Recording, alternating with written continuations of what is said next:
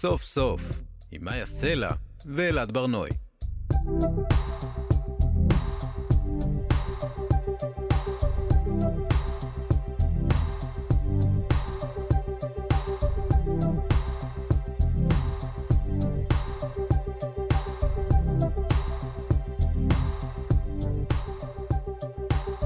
שלום, אנחנו סוף סוף, מגזין סיכום השבוע של כאן תרבות, מאיה סלע ואלעד ברנועי, שמים לשבוע סוף.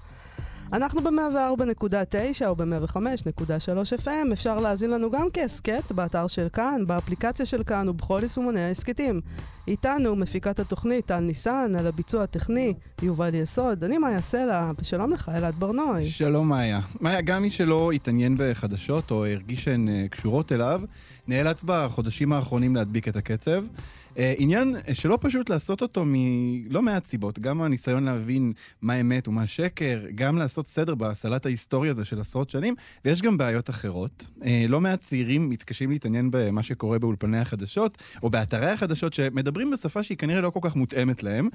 אני כבר, אני, אני אומר את המילים ואני כבר רואה אותך אה, מתרתחת בכיסא. כן, תשמע, הרעיון של השפה המותאמת אכן מביא אותי למצב של רתחה. זה שהם מתקשים להתעניין במה שקורה באולפני החדשות, דווקא, זה, עם זה אני מסתדרת, זה ברור לי. אני מבינה טוב את השפה של אולפני החדשות, הרי אני רואה חדשות ככה כל החיים, ו- ואני מתקשה גם לעשות את זה עכשיו, אבל הרעיון הקפיטליסטי של בואו נתאים את השפה שלנו לצעירים האלה כדי שהם יהיו הלקוחות שלנו, זה די מרתיע אותי, אבל אני, אני, אני לא נולדתי אתמול, אני מבינה את הדבר הזה, אה, ואני פשוט סולדת מחנופה, וזה, וזה חנופה בעצם, לא? בואו נדבר עליהם ככה, שנהיה חמודים אליהם. עוד לא התחלנו וכבר קפיטליזם. תראי, זו שאלה אם זה מדובר בחנופה או בניסיון כזה לרצות את הלקוח, או שפשוט זו השפה החדשה של העולם. אה, בכל מקרה, יש עכשיו כל מיני ניסיונות אה, ליצור תוכן שידבר בשפה שצעירים אשכרה מסוגלים להבין. הניסיון הכי מעניין שהבחנתי בו הוא של חשבון טיק טוק שנקרא יומי. הוא מלא סרטונים שמפרשים אירועים חדשותיים בארץ ובעולם בשפה מאוד צעירה וטיק-טוקית. סרטונים שמדברים מהר מאוד מאוד מאוד, ובשפה כזו אה, שצריך באמת להקשיב טוב בשביל להצליח להבין מה הם אומרים. אה, העורך של יומי, תום אהרון, אה, מיד יספר לנו איך מתרגמים חדשות קשות, כמו טבח 7 באוקטובר או מלחמה בעזה, לסרטונים מצחיקים של דקה וחצי. נכון. אפרופו צעירים, אנחנו נדבר על טרנד מוזר ברשתות שבו צעירים אירופאים ואמריקאים מתעקשים לא לקרוא לעיר תל אביב בשמה, אלא בשם הערבי לדעתם כנראה, אחוזת בית. אה, אה, אה, עוד, נראה למה הם חושבים שזה אקט אנטי-קולוניאלי מצידם. אתה תסגביר לי בדיוק מה הולך שם, אני לא בטוחה שהבנתי הכל. אנחנו נדבר גם עם אביעד קיסוס, שהוא איש תקשורת שאנחנו מכירים, אבל אנחנו נדבר איתו בכובע שלו של פסיכולוג. נדבר איתו על העיסוק המוגבר של החברה הישראלית בנפש ובטיפול, נשאל איך שפה טיפולית יכולה להשפיע על התרבות, איזה מין תרבות יכולה לצמוח כאן, כשכל דבר הוא טריגר, נדבר גם על תיאוריית קונספירציה, אה, יש תיאוריות קונספירציה בעצם. אה, יש תיאוריה כזאת שגורסת למשל שאהוד ברק תכנן את אירועי 7 באוקטובר. מעניין, נכון? מה יש לומר על זה? אבל באמת? יש גם תיאוריות מהצד השני, אין מה להגיד. נדבר על... תיאוריות מכל הצדדים. נכון. וגם על מוסר ומלחמה, דבר חשוב בימים אלה, ומהסדרות הטלוויזיה הכי טובות, גם יעלו פה, נדבר על, על זה קצת, אבל לפני כל זה, אני רוצה שנדבר קצת על אומנים שבאים לבקר בארץ כדי לחזק את ישראל ואת צה"ל. אנחנו כבר התרגלנו לקווינטן טרנטינו בכל סניף של ארומה, או מצטלם עם חיילים בטייסות, אבל מי שהסתובב בשבועיים האחרונים בדרום הארץ, או בבסיסי צה"ל, או בתל אביב, אולי נתקל בג'רי סיינפלד, או בשחקן מייקל רפופורט, או בדברה מסינג, אה, שם, שם שלא שמענו הרבה זמן. אה, אנשים שבאו לחזק את עם ישראל בזמן המלחמה. אה, והשאלה היא אם הם באו לחזק ויצאו מחוזקים. קודם כל שיצאו, בשלום ובבריאות, אבל יש משהו מעניין בלראות אותם אה, מסתובבים ככה. אמ, מאז שהתחילה המלחמה, אני מוצא את עצמי עושה לייקים ברשתות ומשתף דברים של אה, אומנים שבחיים לא חשבתי שאני ארצה להיות מקושר אליהם, אה, אבל מלחמה, במצב מלחמה אנחנו עושים דברים מוזרים. אז גם כל מיני שחקני B-list כאלה, C-list, פתאום נכנסו איכשהו לחיינו. האנשים האלה שפעם הייתי קורא להם, נו, ההוא מהסדרה הזו, איך קוראים לו? טוב, אלעד, אתה, אתה סתם hater, אוקיי? אני לא יודעת באיזה עולם ג'רי סיינפלד הוא B-list, הוא מספר אחד והוא בא אלינו, טרנטינו הוא בטח מספר אחד והוא מסתובב בבסיסים צבאיים, אה, וקצת גאווה לאומית. אני, אלעד. אה, מאיה, אני מרגיש שכל מי שבא לבקר אותנו הופך אצלך מיד למספר אחת. טרנטינו הוא מספר אחת, אלעד, אה, גם בלי מלחמות, בשבילי ובשביל רוב העולם. אה, אבל אני מכירה היטב את המגמה התל אביבית הזאת שלך, של לא להתרגש מסלבס, ואתה יכול להמשיך, זה חמוד. אני מאוד מתרגש, אני פשוט קצת דואג להם. הם- אוקיי, הם למה? נראים, אה, נראים לי קצת אבודים, מסתובבים ברחובות ישראל. אה, מצד שני, זה נחמד שהם מצאו איזשהו cause אה, לעסוק בו. תחשבי, מתי פעם אחרונה שמעת על ג'רי סיינפלד, או על דברה מסינג, ככה קוראים לה? אני באמת לא. לא, כבר שכחתי, התחלתי לומר, כבר שכחתי את השם שלה. או מייקל רפפורט, שאיכשהו פתאום הפך להיות השחקן הכי אהוב בישראל, וכוכב של ארץ נהדרת, כשהוא שיחק בחמישה פרקים של חברים, ופחות או יותר בגלל זה אנחנו זוכרים. אז אולי בעצם אני לא צריך לדאוג להם, נראה שהם מסתדרים. טוב, אה, מייקל רפפורט הוא אה, נראה לי... אה, הוא כוכב טיקטוק עכשיו, אני מצטערת, משם הם מכירים אותו, לא משום חברים.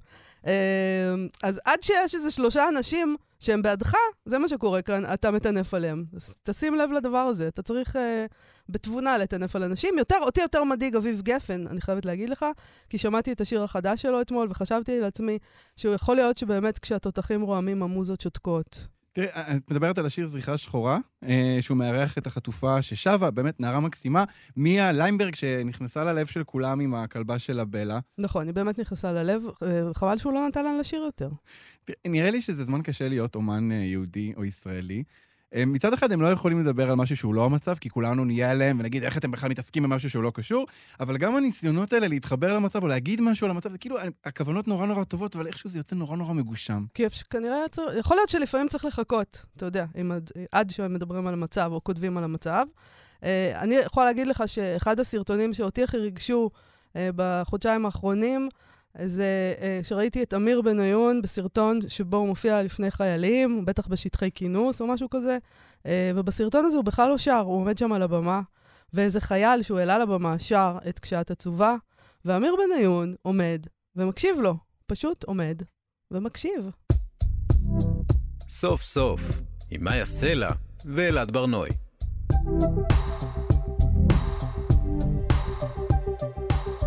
כאן תרבות, אנחנו שמים לשבוע סוף. מאיה, אנחנו נמצאים בתקופה שבה התוכן המרכזי שאנחנו צורכים זה אקטואליה, גם אם נרצה וגם אם לא.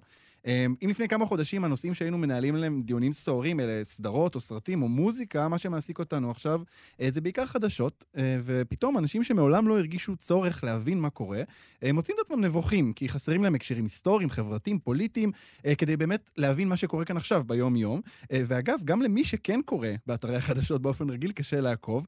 אולי צריך לומר את המובן מאליו, הסיטואציה במזרח התיכון היא מורכבת אה, מלכתחילה, וקשה להבנה ומסועפת ומלאה בנרטיבים סותרים.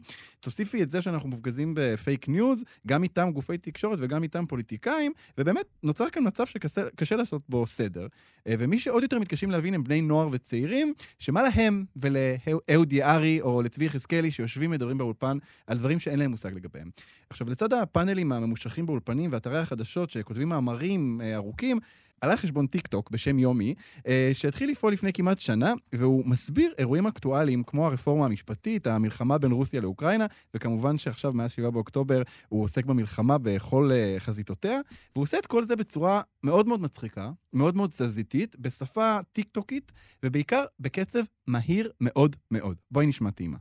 חיזבאללה עושים ארגון טרור things ושולחים כטב"מים וטילים לאזור הצפון. אז כל חבו קרובים לגבול לבנון פונו מהבתים. וזה יותר מ-100 אלף איש שזה מלנטה אבל פאוזה שנייה מסורת זה הולך קצת אחורה. אז יאללה מלחמה אחרת. כדי לסיים את מלחמת לבנון השנייה ב-2006 ישראל האו"ם וחיזבאללה חתמו על הפסקת אש בהחלטה חגיגית שנקראת החלטה 1701 להחלטה מספר תנים מה? לא. תנאים. 1. ישראל חודרת את הים יבשה הזה על גבול לבנון ולא חוצה אותו יותר בכלל בכלל. ואחי היינו במלחמה אז היינו פרו-מקס בתוך לבנון מה שאומר אחורה פנה 2. חיזבאללה לא חוצים את הפס הזה. אה זה לא פס זה נהר. לא חוצים את הנהר הזה שנקרא נהר ליטני. בנהר ליטני לגבול יש כזה אזור יבשה שלפי החלטת 1701 אסור לאף אחד להיות בו. האזור הזה הוא בשליטת כוח צבאי של האו"ם ולחיזבאללה אסור להכניס לשם נשק בכלל. גרייט לא מאיה, כשאני הראיתי לך את הסרטון הזה, אני ממש זוכר שראיתי את העיניים שלך כזה מתגלגלות בתוך החורים שלהם באווירה של כזה what is happening. זה סרטונים שבמבט ראשון באמת יכולים להיראות אה, אידיוטים אפילו, אבל הם בעצם לא, אינפורמטיביים. פשוט הם שמו אותי במצב הזה כמו של סבתא שלי, שאומרת, אוי, אבל למה הם מדברים כל כך מהר? פתאום הייתי האישה הזאת שאומרת את זה. אז אנחנו, תראי, הסרטונים האלה הם, הם באמת עמוסים מאוד במידע, אנחנו נדבר עכשיו על יומי ואיך מתרגמים אירועים קשים כמו טבח 7 באוקטובר או מלחמה בעזה לסרטוני טיק טוק, ואנחנו נעשה את זה עם עורך יומי, הקומיקאי והשדרן והמגיש, תום אהרון. שלום תום. שלום לכם, מה נשמע? אני מנסה לא לדבר מהר מדי, כי זה ממש, אני מרגיש שאני נדבק בקצב של הסרטון, אבל אני רוצה לשאול אותך זה בדיוק, זה דווקא טוב, זה דווקא טוב, זה מה שאנחנו רוצים. למה- למה? למה- מדברים למה מדברים מהר למה כל צריך כך? לדבר עליהם מהר? לא הבנתי. למעשה, לא באנו עם הדירקטיבה של לדבר מהר. אחד מהדברים שיפים ביומי זה שהוא התפתח עם הזמן, הוא התחיל בתור משהו אחד והפך למשהו אחר, כשתמיד הבנו שאנחנו רוצים באמת לדבר על news ברמה שבה צריך לדבר על news, לקהל שלא חשוף ל news, בפלטפורמה שאין בה כל כך news, אבל בצורה ש... שתהיה נגישה גם לאנשים האלה. כן. וכדי לעשות את זה עבדנו עם יוצרים צעירים שהם מתוך הפלטפורמה, ונתנו להם חופש אומנותי די נרחב, ובסופו של דבר הבנו שזה מה שהם היו רוצים לשמוע ולראות, והם הבינו את זה, וככה הם יצרו את זה, ואז הגענו למין דיבור שהוא מאוד מהיר, הוא הולם את הפלטפורמה מאוד, הוא הולם כנראה את יכולת הקשב של הקהל הזה, ויש בו גם יתרון, כי אפשר להכניס הרבה מאוד מידע בסרטון מאוד מאוד קצר. הדוגמה שהשמעתם של עלמה עם uh, החלטה 1701, שזה נושא שאם הייתי אומר לכם שאנחנו הולכים עכשיו uh, לתקשר אותו למאות אלפי בני נוער, הייתם אומרים שאני חולה רוח במקרה הטוב, אז אפשר לעשות את זה מבלי להיות שטחיים, כי אנחנו אומרים הרבה מאוד בקצת מאוד. אז הם מבינים מה שאומרים שם? כי אני באמת לא מתקשה לעקוב אחרי זה. אז זה פשוט אה, עניין כזה של גיל, של לדבר מהר, כי הם מבינים את זה ככה? הם, הם, הם אלה שלוחצים על האחד וחצי בהודעות וואטסאפ, שהם אה, שומעים אותם מהר ואני לא מבינה מה אומרים? אז א', כן, אני יכול לקוות ולהניח שהם מבינים, כי הם uh, חוזרים כדי לשמוע עוד, והם מגיבים שהלוואי והיו מלמדים ככה בבית ספר שלי. Uh, וב', uh, אני חושב שזה היתרון של הפלטפורמה. בסופו של דבר, כשאנחנו מנסים להנגיש מידע, שזו מילה שאני לא אוהב להשתמש בה, גם, גם ובמיוחד בהקשר של יומי, כשאנחנו מנגישים, אנחנו בדרך כלל יוצאים מנקודת הנחה שאנחנו צריכים לוותר על הרבה דברים ולוותר על הרבה מידע כדי להגיע למי שצריך להגיע אליו, אבל מה שאנחנו למדנו זה בדיוק ההפך. אנחנו יכולים להעביר הרבה יותר מידע בזכות הכלים הפנימיים של הפלטפורמה, ובזכות זה שזה מה שזה הקהל של הפלטפורמה, זה מורגל בו. אתה יודע, צפיתי בכמה מהסרטונים האלה, ואני באמת מרגיש שקיבלתי הרבה מידע, אבל גם היו דברים שלי, ממרומי גילי, נראו מוזרים. כמו למשל להגיד חשגוזי שבעה באוקטובר, או מילים שאני אפילו לא יודע מה הן אומרות, ואני מבין שזה כאילו מין משחקי לשון ודברים כאלה. ואני רוצה לשאול אתכם, אם, ההומור הזה, זה, זה דבר שגורם לצעירים, או לבני נוער, מי שזה צורך את הסרטונים האלה, להרגיש אה, שמדברים אליהם בגובה העיניים, ולא כאילו, וואלה, תראו איך הם מנסים להצחיק אותנו, חככה. תראה, אני חושב שהרעיון הוא באמת להיות מאוד מאוד טבעיים ואותנטיים. אין שום אה, ניסיון מאולץ, אה, אתה יודע, לנסות לדבר לאנשים בשפה שלהם, וזו הסיבה שהבאנו אנשים צעירים שמדברים בשפה של עצמם, וככה זה נשמע. אז יש מקומות שבהם אני כעורך בא ואומר, טוב, טוב, את זה אתם לא יכולים להגיד, אבל, אבל יש מקום, אגב, חשגוזי ה-7 באוקטובר נשמע לי כמו מקום בדיוק כזה, נשמח לדעת באיזה מקום ראית את זה. ראשים יערפו. אני אשלח לך לינק אחרי השידור. אבל יש גם סיבה שאני לא זה שעושה את הסרטונים האלה, נכון? זאת אומרת, זה, זה בדיוק המקום שבו אתה צריך לקחת צעד אחורה, אבל אני, אוקיי, אני אדם בן 30, אני, אני לא אדם בן 16, יש לי הבנה שונה והרגלים שונים משל אנשים שגדלו עם טלפון ביד. ו- וצריך להבין את זה, ולתת להם את המקום, לספר על עצמם את הסיפור שאנחנו כן יכולים ללמד אותם. אז מי באמת קהל היעד? באיזה גילאים? על מה מדובר פה? תראי, נוער. בעצם? טיקטוק, אנחנו יודעים מי נמצא בטיקטוק. אנחנו כן יודעים שטיקטוק כפלטפורמה מנסה להתרחב גם לקהלים קצת יותר בוגרים, בגלל שבסופו של דבר היא כבר ממצה את הקטגוריה של בני נוער, למרות שדבר מעניין זה שכל הזמן יש בני נוער חדשים. אבל, כן. אבל הליבה היא בני נוער, כן, לגמרי. ואלה האנשים שבעיניי הכי מפוספסים, כי אנחנו יודעים שהם לא צופים בטלוויזיה ולא קוראים עיתונים וגם לא נמצאים באתרי החדשות. הם חווים את כל העולם דרך טיק טוק, ואנחנו יודעים שזו זירה שכשאנחנו משאירים אותה מופקרת, זה מגיע למקומות מאוד מאוד לא טובים. אפשר לראות את זה עכשיו באמריקה, כשבני הנוער צורכים מידע לא מהימן בטיקטוק, שאין בו סטנדרטים עיתונאיים, כן. והם מגיעים למקומות של לאהוב את בן לאדן. כן, כן, ל- ל- לשתף את המכתב ההערצה הזה של אה, בן לאדן. אבל תגיד, איך אתם אה, אה, מחליטים על מה אתם עושים ועל מה אתם לא? יש, יש נושאים שאתה, שהם נגיד, שאתה רוצה אולי לדבר עליהם, שהם רלוונטיים עכשיו, אבל אתה אומר, וואלה, זה לא, זה לא מתאים לפלטפורמה הזו? אין לנו תחושה שיש נושאים שהפלטפורמה לא מתאימה להם. אנחנו עושים ישיבות בוקר כמו כל כלי תקשורת, ומנסים להבין ליינאפ, מה הדבר הכי חשוב היום, מה הדבר הכי מעניין היום, ואיך אנחנו משלבים את שני הדברים האלה. הפלטפורמה של התגובות, זה מבחינתכם, זה כמו טוקבקים באתרי חדשות? כלומר, שם אתם יודעים איך, איך הקהל מגיב לדברים כאלה? אתם צריכים לקבל תחושה של מה עשיתם ואיך האנשים קיבלו את זה? אה, כן, אבל בערבון מוגבל. לי יש איזושהי גישה כללית שלא קשורה רק לפרויקט הזה, אלא בכלל, שאומרת שתגובות וטוקבקים וקומנטים צריך וחובה לקחת בערבון מוגבל. זאת אומרת, לא לבטל אותם לחלוטין, אבל גם לא לראות בהם את חזות הכל, כי הם הרבה פעמים מדגם מאוד מאוד לא מייצג. זה good practice שאני מנסה להעביר כאילו גם לעצמי, בכלל לכל מי שאני עובד איתו. תום, אתם התחלתם לפני שנה, ועכשיו נחת... פברואר, אם אני זוכר נכון. נחת עליכם האירוע הזה, שבעה בפ... באוקטובר, כמו שנחת על כולנו, אבל uh, אתה יודע, כל הדיבור הזה, המאוד מאוד קופצני ועליז וזה, יכול להיות שהייתה כאן פתאום בעיה, איך לדבר על זה? איך מדברים על זה? אז הייתה בעיה, אמ, או לפחות היה אתגר.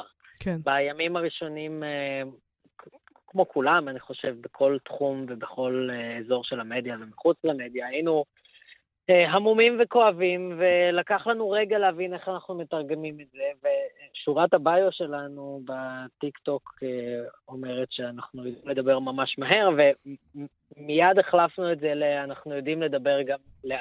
Mm. כי הרגשנו שיש כמה ימים שבהם צריך לדבר לאט, וה... הקהל גם מגיב לזה מאוד מאוד, וגם הרגשנו, אפרופו התגובות, שיש הרבה אנשים שהגיבו, שהם חיכו שנעשה להם סדר, וזה ריגש אותנו אפילו, אם מותר. כן. אז, אז אה, מיד הבנו שאומנם אנחנו כואבים, ובטח החבר'ה הצעירים שהם, הם, אה, זו המלחמה הגדולה שהם חוו על כמה שהיא ראשונית בשביל כולנו, היא על אחת כמה וכמה ראשונית בשביל החבר'ה האלה. אמ, אז לקח לנו איזה רגע להבין איך, אבל, אבל הבנו שזה התפקיד, זה העבודה. תום, אה, אתה יודע, הרבה בעלי עסקים, פרסומאים, אה, אה, יוצרים, פוליטיקאים, כולם מנסים לדבר לצעירים, והרבה פעמים מביכים את עצמם. אתם מתחילים בתור איזשהו גוף חדשות, אבל יש לכם איזשהי תוכניות להפוך להיות משהו כזה, איזשהו גוף מסחרי גדול, שיכול... אתם בונים הרי קהל עכשיו, קהל שהוא הקהל הכי נחשק שיש בכל תעשייה. יש לכם איזושהי שאיפות מסחריות? כרגע אנחנו מתמקדים בלעשות את מה שאנחנו עושים הכי טוב. אני לא אלאה את המאזינים שלך במודלים כלכליים ותחזיות אסטרטגיות. כרגע אנחנו מנסים להבין באמת ולהשתפר ולדבר אל הקהל הזה, אה, לא, לא בצורה מביכה בדיוק כמו שאתה אומר, אלא בצורה המאוד אה, אותנטית והגיונית הזו. אבל אה, כלי תקשורת הוא כלי תקשורת. טוב, אנחנו לקראת סיום, אבל uh, אני כן רוצה לשאול אותך, אתה יודע, כל הזמן אנחנו רואים את הדברים הולכים ונהיים יותר ויותר משהו. נגיד, מהר יותר, קצר יותר, צבעוני יותר, תזזיתי יותר, ו- ואני שואל את עצמי, עד לאן זה יגיע? אתה חושב שעוד שנה אתם תסתכלו אחורה על הסרטונים האלה ותגידו, וואו, איזה איטי זה. דיברנו לאט כל כך. צריך להריץ את זה מהר הרבה יותר. Mm. 90 שניות, למי יש קשב ל-90 שניות? חשגוזים זה מילה של זקנים. כלומר, אתה חושב שזה פשוט ילך ויסלים עד שאנחנו נגיע לסרטונים באמת, באמת, וואו, של 10 שניות של, של כמות מידע מטורפת? תראה, קודם כל, כבר מתחילת השיחה הזאת, מעצם כמות הפעמים שאנחנו אמרנו את המילה חשגוזים, היא בהחלט הפכה להיות מילה של זקנים, והיא לא תחזור יותר, היא פשוט לא תחזור. אם היה לה רגע בשמש, הוא חלף. גמרנו עליה, זהו. גמרנו אותה, וזהו. זה היה מכוון, החלטנו לגמור אותה היום פה. אה, וכך עשינו. אבל אם אנחנו מסתכלים על הגרף אה, בצורה פשוטה, אז מה שאתה אומר הוא מתבקש. אבל uh, אני מניח שיש איזושהי נקודה שבה הגרף גם ייעצר, פשוט כי אחרת uh, מה, מה נהיה? חברה שמתקשרת בעזרת אורות וצלילים, יש גם גבול לכמה שאפשר להפוך ללא קוהרנטים. אז אני מניח שאנחנו נגיע קרוב מאוד לגבול הזה. כן, ויום אחד נזכר בערגה בימים האלה, שהיינו יושבים כולנו וקוראים ערכים של ויקיפדיה בריכוז ומלאי ידע. אה, תום אהרון, אה, עורך יומי, אנחנו אה, מאזינים, תסתכלו על יומי, זה מעניין מה שהם עושים שם. תודה רבה לך על השיחה. תודה רבה. לכם. להתראות. סוף סוף, עם מאיה סלע ואלעד ברנועי. כאן תרבות, אנחנו שמים לשבוע סוף. את יודעת מה היה? הבטיחו לנו שעד שאנחנו נגיע לגיל 18 לא יהיו מלחמות. אה, אבל השנה היא שנת 2023, המלחמות הן פחות או יותר אותן מלחמות, אבל מה שכן השתנה דרסטית זה היחס לנפש. אה, פעם פשוט לא התייחסו אליה, ועכשיו אני שומע שחיילי מילואים לפני שהם חוזרים הביתה מעזה, אה, אוטומטית מופנים לטיפול כדי לנסות לדאוג בזמן לבריאות הנפש שלהם. אני חושב שמבינים עכשיו שמלחמה זה לא צחוק, ויש הרבה עיסוק בבריאות הנפש בהקשר הזה, ובכלל, שפה טיפולית זה דבר כבר מכירים. יש סדרות כמו בטיפול או טיפול זוגי שממש מבוססות על זה, אבל זה לא רק זה, זה מחלחל ממש לאיך שאנחנו מדברים, לכל תוכנית טלוויזיה, אה, השפה הטיפולית הזו. אבל אנחנו רוצים עכשיו לבדוק באיזה אופן העיסוק המוגבר הזה שלנו בנפש יחלחל לתרבות. שלום לפסיכולוג אביעד קיסוס. וואו, הפסיכולוג אביעד קיסוס. בה"א הידיעה, כן. ממש. אהלן, מה העניינים? אביעד, זה, זה לא בדמיון שלנו, שבחודשיים האחרונים אנחנו מדברים יותר מאי פעם על הנפש, על טראומה. בוודאי שלא. קודם כל, מכיוון ש... ש... עומק הפגיעה אחרי השבעה באוקטובר אה, הוא עצום, אה, והשפה הזו של טראומה, שהיא שפה שגם ככה מאוד מדוברת בשנים האחרונות, אה, מדוברת עכשיו הרבה יותר. זאת אומרת, גם יש איזושהי תחושה שהיא גם קשורה שוב בעומק הפגיעה, וזה שמדובר גם באזרחים ואחר כך גם בצבא, וגם קצת באופן שבו העולם בנוי, יש איזושהי תחושה ש... כולם, לכולם קרה משהו, נכון? שכולם עברו איזושהי חוויה שעבורה מחוויה טראומטית. כן. נכון. כן, בוודאי שה... אנחנו, אם, כי אם אנחנו מסמנים אה, רצף אירועים, נגיד, אנחנו אומרים השבעה באוקטובר על הזוועות היוצאות דופן שהיו שם, ואז מלחמה, הרוגים, פצועים, אבל יש פה משהו נוסף שקרה לעורף בעצם, והתחושה הזאת שלו שהוא לא מוגן. אז, נכון. אז אתה יכול לדבר, אפשר לדבר על טראומה קולקטיבית? זו שאלה טובה. אמ, אפשר לדבר על טראומה קולקטיבית. צריך להגיד משהו על טראומה. טראומה היא לא דבר שקרה. טראומה היא האופן שבו הדבר שקרה נרשם. Mm. לכן מה שעבור מישהו הוא טראומטי, עבור מישהו או מישהי אחרים, הוא לא, הוא לא, הוא לא התפתח לכדי חוויה פוסט-טראומטית. כן. זה דבר חשוב. אמ, אבל כן, אפשר לדבר על טראומה קולקטיבית, אני מתאר לעצמי שיהיה שיח כזה מאוד מאוד... Uh, אמ, מכובד בשנים הקרובות בנושא, וכבר עכשיו יש. ללא ספק אפשר לדבר על פגיעה קולקטיבית. ללא ספק אפשר להגיד שמשהו קרה. אני אף פעם לא רוצה להגיד לכולם, כי תמיד יש, תמיד יש יוצאי דופן בכל מה שנוגע לחוויה. כן. אבל אה, כן, כן, בטח שכן. אז אפשר גם לדבר על טיפול קולקטיבי? נראה לי פחות יעיל לטפל בכולם בבת אחת. איזה משהו שנגיד אה, נגיד שיש לנו איזה מנהיג, או יהיה לנו יום אחד מנהיג שהוא יכול, אה, אני לא יודעת מה, נאומים למשל, אתה יודע, נאומים של צ'רצ'יל, אוקיי, זה לא טיפול פסיכולוגי, נכון, אבל היה בהם הרבה, הם עשו הרבה לעם הבריטי בשעתו. אני חושב שגם עכשיו יש... זה נכון אגב בכלל בשנים האחרונות, אבל, אבל אולי, אולי ביתר שאת בחודשים האחרונים. גם עכשיו יש אנשים שכשהם מדברים אז נשמעת יותר מודעות לכאב אמ, ולפחד אה, אצל מי שמדברים אליהם, לעומת כאלה שנורא נורא מרוכזים בלהגיד אה, אנחנו ננצח ואנחנו נכבוש ואנחנו הכי חזקים בעולם. שזה כמובן יותר מתחום המאניה, זאת אומרת, זה לא, לא מצוי בקשר עם המציאות. אנחנו כל מיני דברים, אנחנו גם חזקים, אנחנו גם חלשים. כן. יש מי שמסוגלים להכיר בזה יותר מאחרים. לצערי, לא הם אלה ששומעים אותם הכי הרבה. אביעד, היה, קרה בסוף השבוע שעבר את האסון הנורא הזה של החטופים שנהרגו מכוח, מכוח של צה"ל, אה, ושמתי לב לדבר מעניין שמיד אה, אה, דיברו גם על הטראומה של, ה, של החיילים שירו. כלומר, השפה הזאת, ההבנה הזאת שגם הפוגע יכול להיפגע בעצמו מהדבר הזה, הפך לאיזה משהו מרכזי בשיח, וראינו גם מצד נבחרי ציבור, שאמרו אולי זה לא הזמן לחשוף את זה, שזה קרה בכלל. כלומר, הדבר הזה שאנחנו חושפים את עצמנו כנפש פגיעה, אה, הוא, הוא כאילו לא מתיישר בקו אחד עם, ה, עם המטרה של המלחמה. אני, אני לא חושב, יש איזושהי תחושה שזה כאילו לא מתיישר עם המטרה של המלחמה, אבל זה, זה היגיון קצת של הבריון השכונתי, נכון? שאני צריך ללכת נורא נורא זקוף ו, ובחזה מנופח כדי שאף אחד לא ייגעו בי ואז יראו שבעצם אין לי שום כוח. פגיעויות יש פה ופגיעויות יש בצד השני, ובכל מקום שיש בו בני אדם יש, אה, יש פגיעויות. הפגיעות שלנו כרגע כמובן מאוד מנוצלת לרעה, כי זה מאוד ברור, לא משנה אה, כמה נדמה לנו שאנחנו עושים פרצוף אדיש וקשוח, זה מאוד מאוד ברור בצד האחר שאכפת לנו, שכואב לנו, שנלקח לנו, כן. שאנחנו מתגעגעים, שבסיטואציה כמו הסיטואציה האיומה הזו שקרתה בשבוע שעבר, יש ילדים בצד האחד וילדים בצד האחר, ושזה פשוט נורא. זאת אומרת, זה הרבה לפני שאנחנו נכנסים להיגיון של הדבר. אמ, אבל הפגיעות, הפגיעות is a given, הפגיעות היא נכונה מעצם היותנו אנושיים. כן, כלומר אין דרך, אין דרך לא להיות כאלה. אין, בוודאי שלא. אתה חושב... בטח לא בסיטואציה כזו. אביעד, אתה חושב שאנחנו נראה עכשיו אה, את התרבות שתצא בתקופה הקרובה, מוזיקה, שירים, טלוויזיה, תוכניות, אנחנו נראה, אה, לדעתך, אה, שפה רגישה יותר, מודעות גבוהה יותר, כמו שאנחנו מתחילים כבר לזהות עכשיו, לעניין הזה של הנפש והפגיעות שלה? אני חושב שכן. זאת אומרת... עוד יותר מאשר עכשיו. עכשיו יש קצת אה, שירי מורל כאלה, נכון? כן. אה, מתישהו באמת יצטרכו לספר את הכאב הזה לעומק.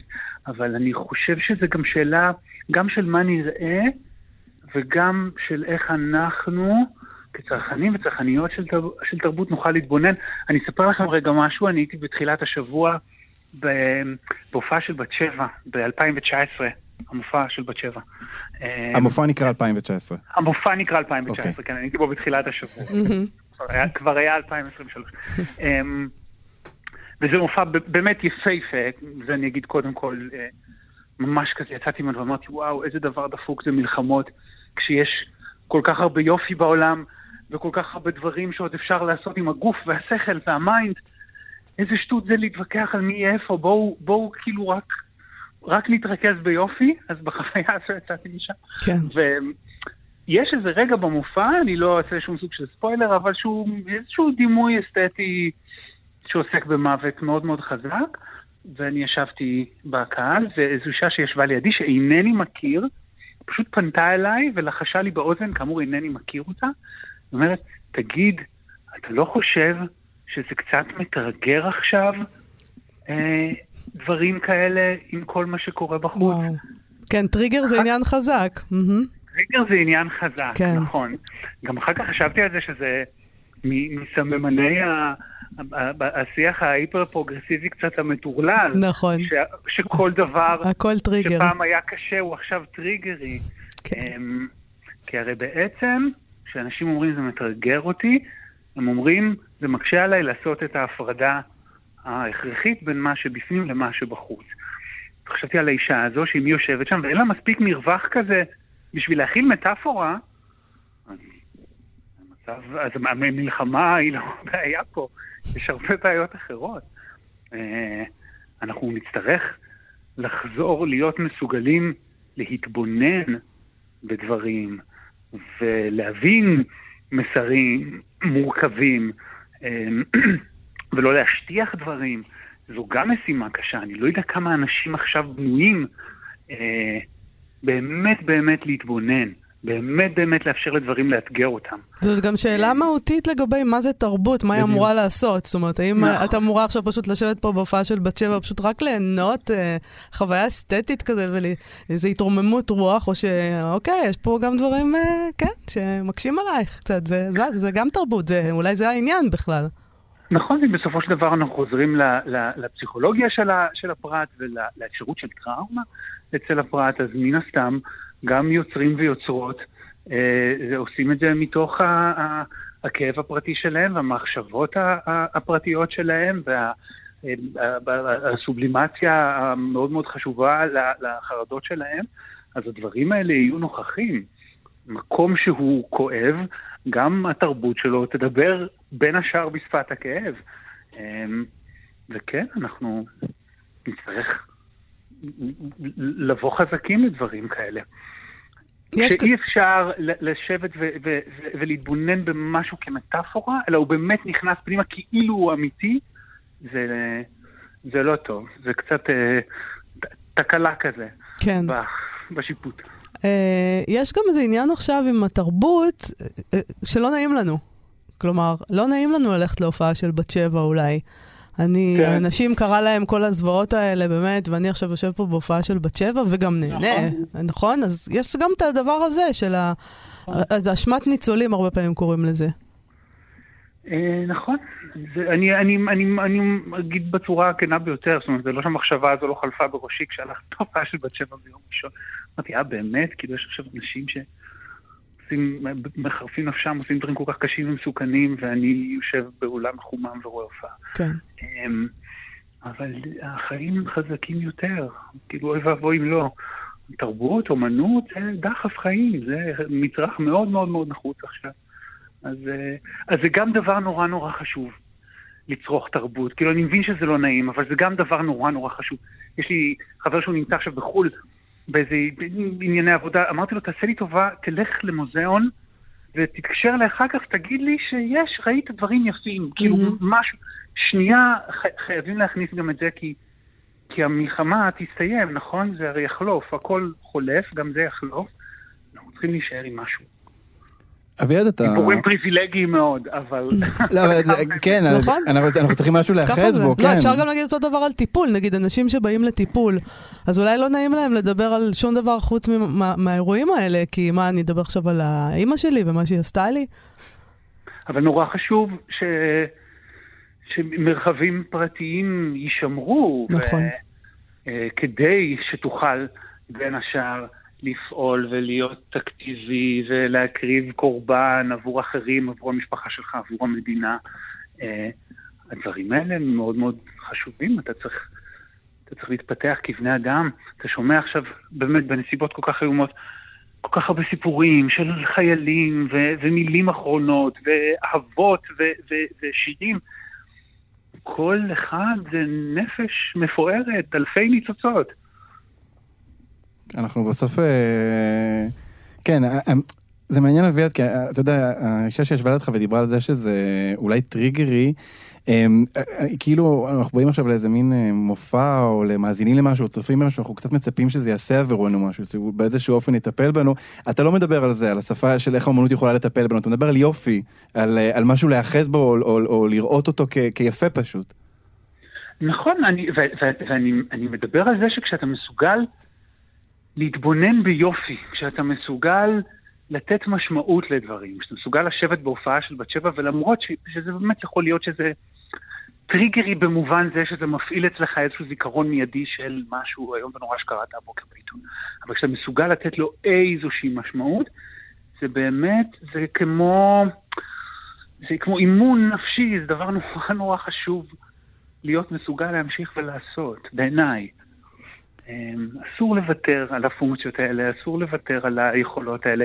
גם, גם כש, כשיגמר הדבר הזה, נצטרך לתקן את עצמנו איכשהו כחברה מהנזקים האיומים והנוראים שנעשו לנו עוד, הרבה לפני השבעה באוקטובר.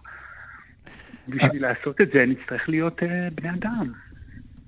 הכי קשה שיש. כן, אבל אין ברירה אחרת. כן. אביעד קיסוס, הפסיכולוג אביעד קיסוס. תודה רבה לך על השיחה הזאת. תודה רבה לכם. תודה. רבה, להתראות. ביי. סוף סוף, עם מאיה סלע ואלעד ברנועי.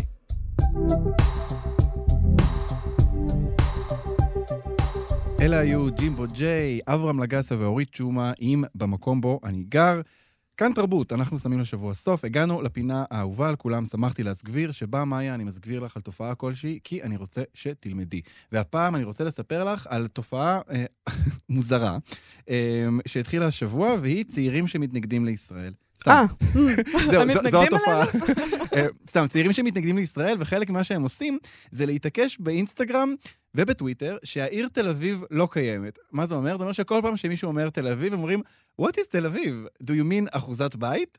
הם כאילו מנסים לה- להזכיר לנו את אחוזת בית. נזכיר למאזינים שאחוזת בית היא שכונה יהודית שנוסדה בשנת 1909, מחוץ לחומות יפו. זה, הרחוב הראשון שלה זה מה שהיום הוא רחוב הרצל בתל אביב, וההקמה שלה בעצם נחשבת לייסוד העיר תל אביב. אה, אז אני חשבתי לתומי שמדובר במהלך אירוני והומוריסטי, מטופש, שבו הם לועגים לתל אביב כאילו שזה לא המטרופולין שהיינו רוצים לחשוב, שזה איזה שטטל קטן כזה, גן השקמים, בית בודד על החוף, אה, בטח לעומת עיר עם היסטוריה ענפה כמו של יפו. מצחיק שחשבת שהם יודעים באמת מה זה אחוזת בית וכל זה. בדיוק. נתת אז- להם הרבה קרדיט. כן, אז צריך לזכור שאם את חושבת שמשהו מטומטם באינטרנט, אז את, צודקת, זה הכי מטומטם שיש, וכן, מתברר שהמשתמשים האלה, הצעירים האלה, מאירופה ומאמריקה, חושבים שאחוזת בית זה שם של כפר או שכונה פלסטינית שהתושבים שלה גורשו. זה נהדר. זה אפילו גם לא כתוב אחוזת בית, זה כתוב בית, Mm. כלומר זה מאוית B-E-I-T, זה באמת רמת טמטום מאוד מאוד גבוהה. אה, הם חושבים שזה כמו אבו כביר, כמו מנשיה, כאילו פינו את הזה, אז בתוך, את יודעת, מנשיה, אבו כביר ואחוזת בית, הכפרים הפלסטינים הידועים. אה, עכשיו, לא מדובר על זה שהיא, זה לא תופעה גדולה, כן? זה מדובר על כמה מאות שעושים את השטות הזאת, אה, אבל זה כן מייצג משהו מעניין, וזה שפשוט אנשים התחילו עכשיו להתעניין בהיסטוריה באופן מאוד לא מיודע. זה קצת מתחבר לשיחה עם תום אהרון. אה, משתתפות במרוץ הדרג של רופול, פתאום כותבות על 1948, ביורק כותבת 1967, פתאום כולנו נהיינו היסטוריונים כאלה שמעלים אירועים מההיסטוריה אה, ונזכרים אה, בערגה באחוזת בית.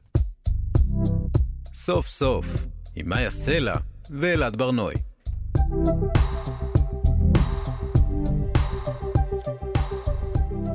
תשמע, בגם כן תרבות, המגזין היומי של כאן תרבות, גואל פינטו עסק השבוע בתיאוריית קונספירציה, ומחקר חדש הוא הביא עם נתונים מדהימים, למשל 17% מהציבור הישראלי סבורים שבכירים בצבא ובמערכת הביטחון סייעו לחמאס כדי להפיל את נתניהו. 15% חושבים שבעלי תפקידים בצבא שיתפו פעולה עם חמאס. 14% חושבים שהמתקפה של חמאס תוכננה על ידי בכירים בצבא כדי להדיח את נתניהו. 22% חושבים שראשי המחאה החברתית סייעו לחמאס. אה, ו-20% חושבים שאהוד ברק לקח חלק במתקפה עצמה על ישראל. זה פשוט- מטורף. מטורף. אי אפשר, היה להמציא את הטירוף. נכון. מחפשים אשמים, זה מה שקורה פה, ויש לנו, הנה כאן, כל מיני אופציות. תבחר. איכשהו השם ההגיוני זה אהוד ברק. אה, א- א- אגב, החמאס לא מופיע בה, החמאס לא אשם. אה, גואל פינטו מוסיף שם ש-20% עונים במחקר הזה לא יודע. כלומר, הם לא פוסלים את האפשרות. אז אנחנו אה, נצרף את המספרים ונראה שבעצם 40% נעים במחוזות הקונספירציה. אה, או לא שוללים אותה. המחקר הזה נעשה במכון טרומן. אחד מעורכי המחקר, אסא שפירא, הוא ראש המסלול לשיווק בחוג לתקשורת באוניברסיטת תל אביב, דיבר על כל הדבר הזה אצל גואל פינטו. אז בוא נשמע את גואל מנסה לברר עם ה-20% שבטוחים שהיה סיוע ישראלי לחמאס מצד הצבא, מהמחאה או מאהוד ברק, האם זה אותו, אותם 20% גרעין קשה וקונספירטיבי? אה, לא. אה, לכן נתנו, אה, והציון המצרפי של כלל האנשים שמאמינים באיזושהי רמה של מעורבות של גורמים ישראלים שידעו מראש או אפשרות מתקפת הפתע של חמאס, מטפס למעלה עד כדי 48 שאמרו במידה בינונית או במידה רבה. זה אומר שאם יש לנו 20% בצד הימני של המפה שיגידו ש... אה, פלוס מינוס, אה, אם זה כוח וקסנר או אה, קפלן או אהוד ברק, יש ביניהם חפיפה, אבל המצרפי של כלל החברה הישראלית Mhm. הוא מטפס הרבה יותר גבוה, אז בערך כמעט אחד משני ישראלים יאמר שבמידה רבה או במידה בינונית הייתה מעורבות של גורמים ישראלים שאפשרו את מתקפת הפתע של חמאס. אחד משני ישראלים, אני אומר את הדרמה הזאת. לא, לא, אני חושב ש- משתגע, אני פשוט משתגע, זה- אני לא יודע מה לעשות עם עצמי עכשיו מאחורי המיקרופון. זה- זה לא זה פשוט לא להאמין. זה, זה נתונים מפחידים שצריכים להדיר שינה מכולנו, כי אנחנו חיים בעידן שבו, אה, אנחנו, אם בעבר חשבנו שאנחנו חיים בעידן האינפורמציה, אנחנו חיים בעידן של דיסאינפורמציה. הרשתות החברתיות אה, דוחפות לנו מידעים שנראים כמו חדשות, גורמים לנו לייצר לעצמנו תפיסות אה, שנשענות כמובן על אותם מימדים פסיכולוגיים שדיברתי עליהם קודם ומאששים את תפיסת עולמנו, מגדילים את הקיטוב בינינו, ובמיוחד בזמן מלחמה, הדבר הזה יש בו כדי לאיים על החוסן הפנימי שלנו, וזה סכנה גדולה. אחד משני ישראלים. פשוט. מפחיד, פשוט כן. מפחיד. מה, אה, מה... באמת אפשר להשתגע מהמחשבה הזאת, וזה באמת נשמע כמו דבר מאוד מאוד מסוכן. מאיה, השבוע בתוכנית הפילוסופיה של כאן תרבות גבוהה גבוהה, אה, ויviana דייטש אירחה את הפרופסור דוד אנוך, שהוא חוקר פילוסופיה של המוסר, פילוסופיה פוליטית ופילוסופיה של המשפט מהאוניברסיטת, מהאוניברסיטה העברית ומאוניברסיטת אוקספורד. הם שוחחו בעקבות אה, הרג שלושת החטופים על ידי כוחותינו אה, שבוע שעבר. הוא מדבר על אה, מוסר במלחמה, מה זה בכלל אומר מוסר באקט שהוא כל כך אלים כמו מלחמה, והאם חיילים אמורים להתלבט בסוגיות מסוימות בשדה הקרב. ויביאנה שואלת אותו מה עושים כשפועלים מול אויב שלא מתלבט מול סוגיות מסוימות, כמו המצב שאנחנו נמצאים בו עכשיו, והוא אומר שמוסר זה כללים שחלים על כולם תמיד, בלי קשר להדדיות ואיך הצד השני פועל, אבל ההתנהלות של הצד השני כן יש השפעה על עניין המידתיות, והוא מדבר על זה, בואו נשמע. התחלנו לדבר על מידתיות. הנזק שמוצדק שתגרמי, אגב לחימה, לאזרחים, למשל בצד השני, אה, הנזק הזה מוגבל בשיקולי מידתיות. אסור לגרום נזק שהוא מעבר לפחות או יותר מה שפרופורציונלי לנזק שאת מבקשת למנוע, למה שאת מנסה להגן על אזרחייך מפניו. העובדה שאת מתמודדת עם אויב שאין לו עכבות מהסוג הזה, מוסריות או אחרות, אני חושב שזה אחד מהדברים שלמדנו ב-7 באוקטובר. עד כמה האויב הזה הוא מסוכן וחסר עכבות. העובדה הזאת נכנסת לתחשיבי הפרופורציונליות. כלומר, עכשיו את יודעת שאת מתגוננת מפני נזק הרבה הרבה יותר גדול ממה שאולי חשבת קודם. ואם הנזק הרבה הרבה יותר גדול, אז גם הנזק שמותר לך לגרום ושעומד בדרישת הפרופורציונליות לנזק הגדול הזה שאת מתגוננת מפניו, גם הוא עולה. כלומר, כי המוסר... גם העתיד מונח על הקו. בוודאי, זה לא גם, זה רק. מה שמצדיק לגרום נזק לחפים מפשע זה אף פעם לא נקמה. שוב, ראוי לומר את זה, כי יש קולות, כולל מובילים בישראל, שמדברים במונחים האלה. לא, נקמה לא מצדיקה אף פעם גרימת נזק ולו פצפון לילד חמוד וטהור אחד בעזה. מה שמצדיק אולי נזקים כאלה, טרגיים ככל שהם, וחייבים להכיר בכך שהם טרגיים. מה שמצדיק את זה, זה הצורך להגן על ילדייך שלך. בעתיד, ועוד כמה דברים ברקע, כמו אולי הטענה שזו הדרך היחידה להגן עליהם באופן אפקטיבי, ועוד, ועוד אה, דברים מהסוג הזה. אולי טענות על הרתעה אה, בשדה באופן, אה, באופן כללי. אז כל המקרים המעניינים מדברים על העתיד, והעובדה שהאויב שלך אינו מחויב לכללים האלה, לא פוטרים אותך מהכללים האלה. אבל העובדה הזאת משפיעה על מה מותר לך בגדר הכללים האלה, דרך תחשיב המידתיות. סוף סוף, עם מאיה סלע ואלעד ברנועי.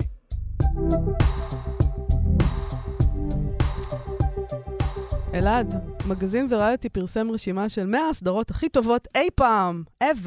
או, הכי הנה- פעם, הנה נושא. שבטח אף אחד לא יתווכח עליו וכולם יסכימו לגביו ולא יעורר שום מחלוקת. בואי- אנחנו כבר בואי רתנו, נראה. אנחנו רתנו במשרד כבר. אז מה יש לנו פה, ב, נגיד, בעשר הסדרות, אה, 100 יש, אבל בואו, אנחנו לא נדבר עכשיו על 100, נכון? יש לנו את שורשים, המופע ש... זה לא הופיע בארץ, לדעתי, מרי טיילר מור שואו. מור שואו כן, זה סדרות משנות ה-70. סדרות אמריקאיות כן, כאלה. זה גם ב-ABC ו-CBS, זה לא סדרות כבלים, זה לפני שטלוויזיה נהייתה מעניינת. נכון. סיינפלד? אה, נכון. סיינפלד אה, מופיע במקום שמיני ברשימה, שזו בחירה אה, אה, די שערורייתית. אה, בטח לאור זה שקראתי לג'רי סיינפלד ביליסט אה, מקודם בתחילת התוכנית.